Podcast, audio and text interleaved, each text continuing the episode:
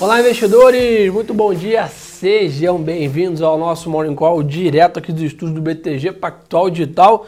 Eu sou o Gerson Zonorenz e hoje quem faz companhia comigo na bancada é o nosso analista Lucas Claro. E aí, e aí tudo bem? Tudo bem, pessoal. Desculpa o pequeno atraso aí. Já estamos online com vocês. Vamos aí tradicionalmente começar falando do mercado internacional. Depois vamos ao que interessa, o que faz preço aqui Brasil, o que impacta. Então o mercado começa lá fora, Lucão um pouco mais leve hoje, né? Ontem, para quem não acompanhou, o presidente do Fed, que é o Banco Central Americano, Jeremy Powell, tirou um pouco da pressão da panela, vamos dizer assim, né? Aliviou um pouco o mercado, disse que sim, né? Percebe uma inflação mais alta nesse momento nos Estados Unidos, mas que não vê nenhuma pressa para subir juros e acha aí com muita convicção que essa inflação é de curto prazo. Então tirou uma pressão da curva de juros. Vimos a Treasury aí a 1,47, que é, que é o patamar atual. Vimos a bolsa voltar a subir. O mercado aliviou né, um pouco esse medo. Tinha algum receio que ele ia vir com alguma mudança de comunicado. Ele reafirmou a sua ideia. Né? É, o ponto é que na sexta-feira teve o Bullard falando que. Né, falando o inverso do que o Jerome Powell falou. Aí ontem é, o, o Jerome Powell falou, deixou bem claro para o mercado que, olha, continuamos com a expectativa de que essa inflação ela é passageira, ela é transitória, ela é momentânea e que a gente não, a gente está de olho na inflação, né, mas que a gente não vai mudar nossa, nossa estratégia ou nossos planejamentos nesse exato momento, pensando é, na economia norte-americana ali. E aí o que aconteceu? Nasdaq, nova máxima histórica, né, e vamos lembrar que as, aquela, aquela história de que as empresas de tecnologia são muito alavancadas, ou seja, se a gente tem uma expectativa de alta nos juros, o que acontece? As empresas são penalizadas e aí a Nasdaq cai. Caso contrário, como aconteceu ontem, juros de 10 anos cedendo, bolsa melhorando, então tivemos um cenário lá fora, tanto o S&P, a Nasdaq e o Dow Jones fechando o dia no positivo.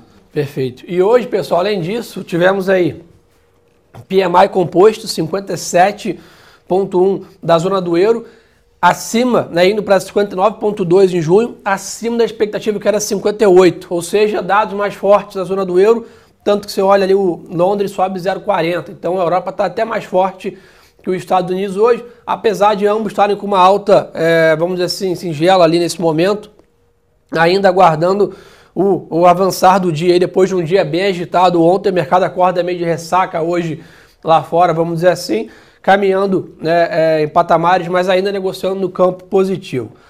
O MSI Emerging Market sobe 1%, então os emergentes estão mais fortes do que o mercado em geral, o que pode favorecer o Brasil aqui, que ontem não conseguiu andar, né, Lucão? Ficamos aqui engasgados ontem, é, ainda numa performance é, é meio de lado para negativo ali, algum momento chegou até a cair quase 1%, fechou até um pouco melhor, mas não conseguimos surfar muito essa onda no mercado global ontem. Vamos ver se hoje a gente acompanha. É, só para trazer aí o nosso o ETF do brasileiro, né? WZ. Ele tá, o EWZ, ele está no 0 a 0 agora na, na, na pré-market lá. Então, por enquanto, nenhuma, nenhuma direção. Commodities, petróleo segue firme seu movimento, chegou a bater 75 dólares o barril, né? agora está estabilizando próximo de 73, subindo 0,60 hoje o WTI. Tivemos aí dados né, do Instituto Americano de Petróleo, API, aí, reportando queda de 7,2 milhões de barris nos estoques, ou seja, queda de estoques, queda de oferta, demanda constante, preço favorece. Boa. Na atuada também, que você já me perguntou aqui no. Quando a gente estava em off aqui, o minério de ferro também avançando na China, se recuperando aí recente da queda recente isso com otimismo, com a demanda compensada aí né, da China contra a alta nos preços. Então a gente está vendo, apesar da China ter controlado um pouco essa alta, a gente está tá vendo ainda uma demanda muito forte. Né? Então mesmo com, com, com, essa, com essas medidas, que até a China fez parecido com, com o Bitcoin também recentemente, com essa questão de alerta de preços muito elevados, a demanda por minério segue firme. Né? E a China hoje é a principal compradora né, dessa commodity, está favorecendo essa questão. Boa. O cobre também reagiu bem. E, e, só trazendo um ponto, Gerson, o pessoal já estava até comentando aqui no chat, o setor de materiais básicos tende a performar bem. Ontem foi um dia que performou positivamente, foi quem segurou a nossa bolsa por aqui, né? quem evitou que a gente tivesse uh, um prejuízo maior ontem. Então hoje devemos ter mais um dia positivo. E falando de Bitcoin, que a turma está perguntando aqui já, ontem um dia de extrema volatilidade, né? Bitcoin chegou a perder os, 20, os 30 mil dólares ontem, né? O pessoal perguntando de alguns ativos aqui no Brasil, um deles é o Hash 11, né? Chegou a apresentar quase 10% de queda, fechou no 0 a 0 o Bitcoin retomou também mercado ontem, hoje apresenta uma leve alta, sobe 3%, está acima de tá 34 mil dólares praticamente é, a cotação, o mercado de, de cripto se recuperando, né, ainda com nível de volatilidade bem acima. Né, acho que foi importante esse fechamento ontem acima de 30 mil dólares, que é um patamar aí, né, que aí você é melhor que ninguém para comentar, que é um patamar psicológico ali de gráfico, o mercado não queria fechar abaixo, né? Exatamente, até brinquei com o Léo ontem no fechamento de mercado que o Bitcoin está lateralizado entre 30 e 40 mil dólares. Então, então tem aí uma, uma, uma zona bem grande de negociação, mas que de fato a gente já está o quê? Umas duas semanas mais ou menos sem, Por aí. sem fugir dessa, dessa faixa e com decisões aí bem, bem, bem polêmicas em relação à mineração, à, à postura de grandes players de criptomoedas e Consumo tudo mais. de energia, né? Exatamente. Então, bastante atenção porque a volatilidade continua e não deve parar tão cedo. Boa. E no Brasil, Lucão, vamos lá. Opa. De um lado, vimos um Banco Central americano com um tom que a gente chama de dovish, né, um tom inclinado a juros baixos ou políticas expansionistas, e aqui no Brasil, pelo contrário, tivemos um tom do nosso, nosso Copom, a ata né, do nosso Comitê de Política Monetária, hawkish, né, inclinado à alta de juros. Né, o Banco Central brasileiro deixou, abriu, né, ou escancarou, como alguns falaram aí, a porta uma talvez alta de 1% na próxima reunião. Então, um tom mais inclinado a subir juros aqui e um tom mais inclinado a manter os juros baixos nos Estados Unidos, o que aconteceu? Favoreceu muito o nosso câmbio e o dólar fechou abaixo de R$ reais desde junho de 2020. Então aí praticamente melhor cotação da nossa moeda dos últimos 12 meses. Né? Isso porque esse diferencial de juros que a gente tanto fala, né, Lucão? A boca de jacaré, né, que é o juros Brasil versus juros americanos. Toda vez que essa boca abre, né, então o juros no Brasil muito maior que os juros americanos, favorece a dinâmica do real. E ontem tivemos um dia positivo para a nossa moeda e o real foi a melhor moeda frente a todas as moedas do mundo. E eu já comecei a ver o pacote para ir para Disney, Gerson. e vai ter que raspar a cabeça, né, aquela aposta. eu não calma, esqueci, não. Calma que é na falta. Boa. Hoje, tá, essa alta do petróleo e minério de ferro podem favorecer um pouco a bolsa aqui. Como eu já comentei, ficamos para trás aí na performance global ontem. Hoje pode ter um catch-up aí da nossa, do nosso mercado.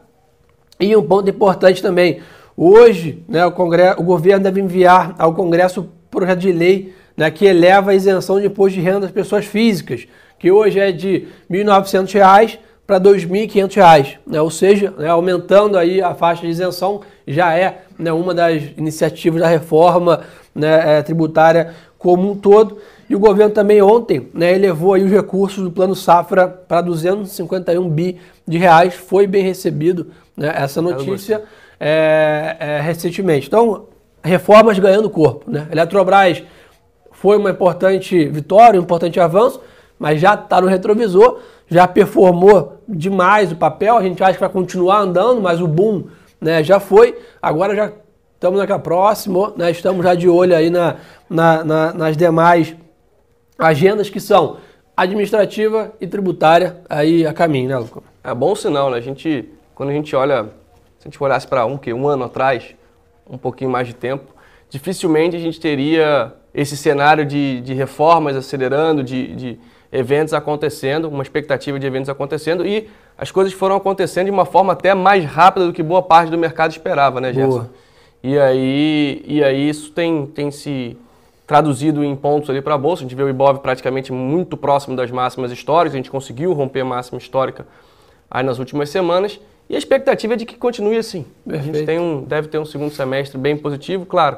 As coisas mudam muito rapidamente no mercado, mas nesse momento, olhando daqui para frente, dentro das nossas expectativas, a gente vê um cenário bem positivo para o mercado, um cenário de dólar podendo ceder um pouquinho mais, né? É, acho que o dólar tem espaço talvez aí, né, para chegar no patamar otimista, né, que foi o que a, a, equipe do Álvaro lá e do research do banco, né, projetou, talvez um patamar otimista de 4,70, 4,75. Então, caminha para isso, mas aí isso é importante lembrar que nós estamos aí de um 5,80 para um 4,90 direto, sem parar, Né? Então, é, é, entender que, que, o mercado é feito de ciclos, igual aconteceu com a Bolsa. Né? Então, a gente veio lá dos 110 para 130, praticamente uma grande última puxada, está ali a perna no gráfico. Agora o mercado está consolidando nesses patamares. Deve acontecer com o câmbio também em alguma hora, a gente ficar consolidando num patamar é, atual ali. Exatamente. Lucão, pandemia. O Brasil ontem registrou 2.131 mortes, 87.800 novos casos, dados esses do Ministério da Saúde. O Brasil segue estável nesse platô aí de médias móveis, infelizmente, né, de mortes e casos, enquanto pelo menos do outro lado a gente vê um avanço da vacinação. Então, o Brasil aí, o Léo lá do, da equipe do Álvaro do Macro Research, estamos aí com 1,35 milhão de doses média móvel aplicadas diárias, uma, uma média móvel elevada, muito bom. Muito bom né? Hoje, São Paulo volta a vacinar pessoas acima de 49 anos e, além disso, faz a tradicional coletiva, né, medir 45 para dar pareceres e, e UTIs e como está horário de funcionamento, etc. Então, acho que a gente né, entende essa, essa agonia né, de ver essa curva elevada, mas em compensação, ah, porque o mercado não está caindo, pô, absurdo isso, né? O mercado ele, ele, ele, é míope em relação à pandemia. Não, né? A questão toda é como o mercado sempre olha para frente, para daqui seis meses, para daqui um ano, essa vacinação de um milhão, um milhão e meio de pessoas por dia cria a expectativa, um ânimo que daqui seis meses, um ano, o Brasil vai estar tá de volta aos trilhos. Né? Então é isso que mantém o mercado nesses é, é, é, patamares. Então acho que é importante ressaltar isso é, com vocês. Hoje chegaram aí né, mais vacinas aí da, da Pfizer, né, a expectativa também. Essa semana são entregues do, doses da Janssen, que é a vacina da Johnson, que é uma única dose, né, que também é, não, é, acelera, né, que você não precisa ter a segunda dose. Então acho que o Brasil está avançando nessa questão. Vamos pro corporativo? Vamos que tá cheio, né? Vamos lá. Então, ontem a gente viu o setor bancário sofrendo, né? O que, que é isso? O Senado aprovou, né? já era esperado, mas a MP, que levou a tributação dos bancos, a CSLL, a Contribuição Social sobre o Lucro Líquido, sobe de 20% para 25% até 31 de dezembro. Né? E ali ano que vem retoma novamente ao padrão. E ó, ponto importante, Porto Seguro, IRB, Sul América também tiveram esses ajustes. Né? Seguradoras né? também. Exatamente, saindo de 15 para 20. Então, bastante atenção, não vão ser só os bancos. Né? Tinha já a expectativa, já estava ali no, digamos assim, no preço, mas concretizou, né? Então, vamos ver o que, que vai, como é que o mercado vai, vai interpretar esse, esse evento. Boa, na parte aí dessa situação toda de crise hídrica, etc., né? A Algumas matérias de jornais comentando que a privatização da Eletrobras vai ajudar o governo né, a não ter que repassar tanto o aumento da conta de luz. E além disso, o, o presidente da Câmara, o Arthur Lira, comentando que será feito um incentivo nacional para redução de consumo da energia. Então acho que estão sendo tomadas medidas para que não aconteça o racionamento, né, ou um, blackout, apagões aí Brasil afora, ou talvez né, temos que demandar energia, né, que, que, que, não é uma energia saudável, vamos dizer assim, né, através das, das termoelétricas, né, que consomem carvão. Então a ideia é que o governo está fazendo pré-medidas né, para que não aconteça o pior. Então, por enquanto, o mercado ainda olha isso como um risco controlado né, né, em relação a isso. Lucão, Bradesco anunciou 5 bi de reais aí de JCP, né, extraordinários, ficar de olho é, nisso também. Temos notícias importantes também aí é, em relação ao grupo Fleury, foi alvo de ataque cibernético ontem. Que é. deixou, lembra o JBS recente? No Rio também teve. No Rio, então, acho que né, deixou parte dos seus sistemas de operações disponíveis, mas já retomou, né, dados informações aqui da empresa.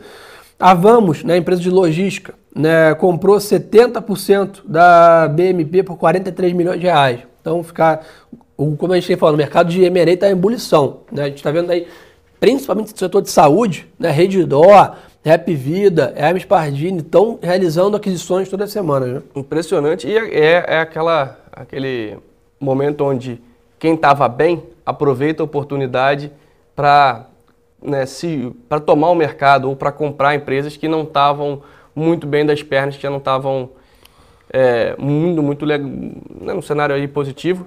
E aí Cara, esse mercado tá voando, né, Gerson? Impressionante. Tem, impressionante. O número. Edidor subiu 5% ontem praticamente. Impressionante como, como que a gente tem é, fusões e aquisições aí nesse, nesses últimos, o quê, seis meses? É.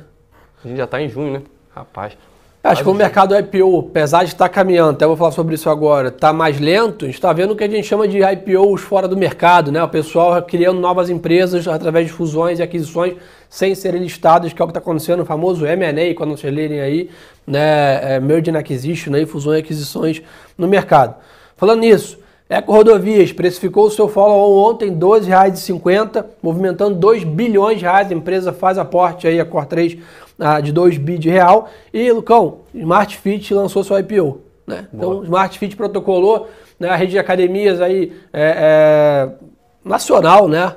É, está aí uma oferta inicial de 100 milhões de ações. Então, ficar de olho nisso também. O mercado de capitais vem, tem outras empresas aí que ainda não estão públicas que já estão no forno aí. Acho que essa semana, semana que vem, em julho inteiro, tem bastante IPOs vindo aí, que a gente já sabe. E assim que, claro, ficar público, a gente vai comentar é, com vocês. Boa, já só trazendo uma, uma, uma informação pro pessoal. Bradesco, BBDC3, quem tem, vai ganhar 0,41. Boa. E quem né, já aí, já, já com desconto do, do IR, tá? E para quem tem Bradesco 4, 0,45, quase 46, 0,458. Legal. Então, é bom, né? Um, um JCP aí bem, bem interessante. Pessoal perguntando aqui bastante sobre fundos imobiliários. Pessoal, acho que a gente está vivendo um momento de adaptação da indústria versus uma mudança de política monetária. O que eu quero dizer com isso? Né? Estamos Ficamos ali durante um, um, um, um, grande ciclo né, de afrouxamento monetário e um grande ciclo de juros baixos. Então saímos de Selic lá, nem vou usar o 14, né? Usar Selic a 10 para uma Selic a 2. Ficamos um bom tempo nessa Selic baixa. Naturalmente, agora temos um período de política né, de aumento de juros, né? que deve levar a nossa Selic para 6,5%, 7, 6, nesses patamares, e depois um período de adaptação. Então, sempre quando acontece essa mudança cíclica de juros, a indústria sofre um pouco. Né? Investidores vendendo algumas classes, indo para outras, boa parte dos investidores voltando para a tradicional renda fixa. Então, acho que a indústria é cíclica como as demais. Acho que é um período de adaptação. O IFIX, desde a grande crise ali do Covid, recuperou só metade da performance. Você vê que ela tem a grande queda, retoma até metade depois de estar caminhando de lado há um bom tempo. Então, acho que é basicamente um período de transição. Esperar né, mais a nossa Selic ter uma visão mais clara, né? O mercado esperava 7,5, agora ontem já esperou bastante o 1. Eu acho que muita gente falou assim, o Banco Central fez bem de abrir a porta para o 1, senão o mercado ia começar a pedir 1,25 já. Né? Então, para não ficar sempre behind the curve ou behind the market, o Banco Central já deu uma visão que tudo bem, calma, se precisar, né, eu vou subir um na próxima. Então, toda essa volatilidade, que é normal também numa mudança de política monetária, impacta bastante títulos de renda fixa e produtos de renda. Né? Só como a renda fixa, a natural renda fixa, a tradicional renda fixa, CDB, LCA, LCI, etc., são marcados na curva, você Pô. naturalmente não vê essa volatilidade no, no, seu, no seu portfólio. Quando você compra um CDB, né, você só vê aquilo sendo acruado ali no, no CDI todos os dias. Mas basicamente aquele título também está sofrendo volatilidade com, com, esses juros. Se fosse marcar mercado o seu CDB, marcar mercado o seu título de renda fixa, sua LCA, você ia estar tá vendo uma grande volatilidade nos seus produtos, mas como o imobiliário está na bolsa, ele sofre essa volatilidade. Então, acho que é mais um período de adaptação dessa nova política monetária no Brasil e a indústria vai continuar, está crescendo. A gente está vendo aí 6, 7, 10 IPOs de novos fundos imobiliários por semana, a indústria crescendo, liquidez etc. Então é um pouquinho mais de paciência nesse momento que a indústria deve retomar lá para frente. Vamos lá, qual que turma que está querendo saber? É, tá na hora de comprar shopping centers? Já, já passou da hora, né? A gente está comentando isso tem mais ou menos uns três ou quatro meses. É claro que com dentro de um cenário onde a volatilidade desses ativos é um pouco maior, dado né, o momento onde a gente vive de abertura, fechamento, tem lockdown, não tem, Perfeito. aumenta o tempo que as pessoas podem passar dentro do shopping, mas é aquilo que o Gerson até comentou aqui em relação à vacina. O cenário hoje é ruim, mas olhando para frente, né, o, o, mercado prevê, olha aí para um cenário onde a gente mira o quê? A gente está olhando para países onde já conseguiram é, sair dessa questão toda de, de lockdowns, de uma situação Perfeito. difícil de saúde, e aí sim, acho que shoppings têm um potencial bem interessante para daqui para frente, ainda, apesar de já ter andado um pouco, né? Boa. E aí acho que de novo, né? É, é, tanto no setor de shopping center, vai entrar outros setores como o setor de aviação civil, setor de consumo, turismo, né? varejo físico, tudo isso é uma grande aposta para o segundo semestre, o primeiro tri até do ano que vem. Então, aquela velha história. E yeah, os papéis estão baratos? Estão, mas tem chance de, de, ter grande volatilidade? Com certeza. Então, acho que a ideia é isso. Então, Perfeito. a gente estava fora totalmente desses papéis no primeiro semestre, totalmente alocados em, em, em exportadoras e commodities. Agora mudou sim, está tendo um rotation no mercado, mas não é naturalmente para pegar todo o seu patrimônio que está lá em Petrobras, Suzano, Vale, JBS, as elétricas, que são boas pagadoras de dividendos, sair de lá e trocar tudo para consumo real. Simplesmente é começar a diversificar a carteira mais olhando para a economia nossa brasileira. Então, pouco a pouco, né, se tiver um novo aporte ou quiser realizar lucros, você ir adequando a sua carteira. Uma diversificação é sempre o melhor caminho. A gente está vendo hoje e ontem, né? Petróleo forte, commodities forte, Petrobras foi bem ontem, Vale também. Ou seja, vai continuar o play positivo de commodities. A questão é que a gente acha que tem mais upside até o final do ano nos outros setores, então tem que diversificar um pouquinho mais para a nossa economia agora. Essa é a ideia. É, pessoal perguntando de dolinha, já comentamos sobre o dolinha, ah. acho que a ideia né, é dólar, é, é, vamos dizer assim, positivo, né, que eu digo real positivo, dólar para baixo. Né, na, na, teoria, o Banco Central americano está muito firme numa política de juros baixos e a gente está muito firme também em defender a inflação elevando juros. Isso favorece a nossa moeda. A gente sofreu. Lembra, quando o Brasil começou o ciclo de queda de juros, a gente saiu do dólar de 3 e pouco lá para quase 6. Né? Então, basicamente, essa é a ideia. A gente percebe e sem contar que isso também favorece a entrada de fluxo no Brasil. Os investidores voltam a investir aqui. Até trazendo esse ponto que a gente né, fala ali no fechamento de mercado todos os dias, 8,6 bi de dólar só no mercado secundário, sem contar IPO e follow-ons aí do, do, da bolsa. Então, temos aí um, nos últimos 12 meses, Gerson, 16,5 bi de Sim. dólar entrou, né, entraram aí na, no mercado secundário. Então, um fluxo muito positivo, não só olhando para juros, mas também confiando na, na recuperação econômica do Brasil, na recuperação da bolsa. Então, ótimo ponto para a gente. Espero que o dólar continue caindo. Perfeito. Então, pessoal, outro recado muito importante, né? Eu vi que várias perguntas aqui a gente acaba não tendo tempo para responder, mas várias delas aqui estão com respostas lá no nosso Instagram. Então tá aí, arroba Gerson e arroba lucas.m. Tá na descrição do vídeo do YouTube, tá no chat. Então a turma do Insta aí quando sair, procura aí Gerson Zanlorenzi e Lucas Claro. A gente tá lá com você no Instagram, soltando stories, GTV, feed, post, podcast, tem uma enxurrada de conteúdo bacana para vocês lá, tá, turma? Obrigado pela super audiência de todos. Voltamos amanhã sem falta. Obrigado. E lembre-se que o melhor ativo é sempre a boa informação.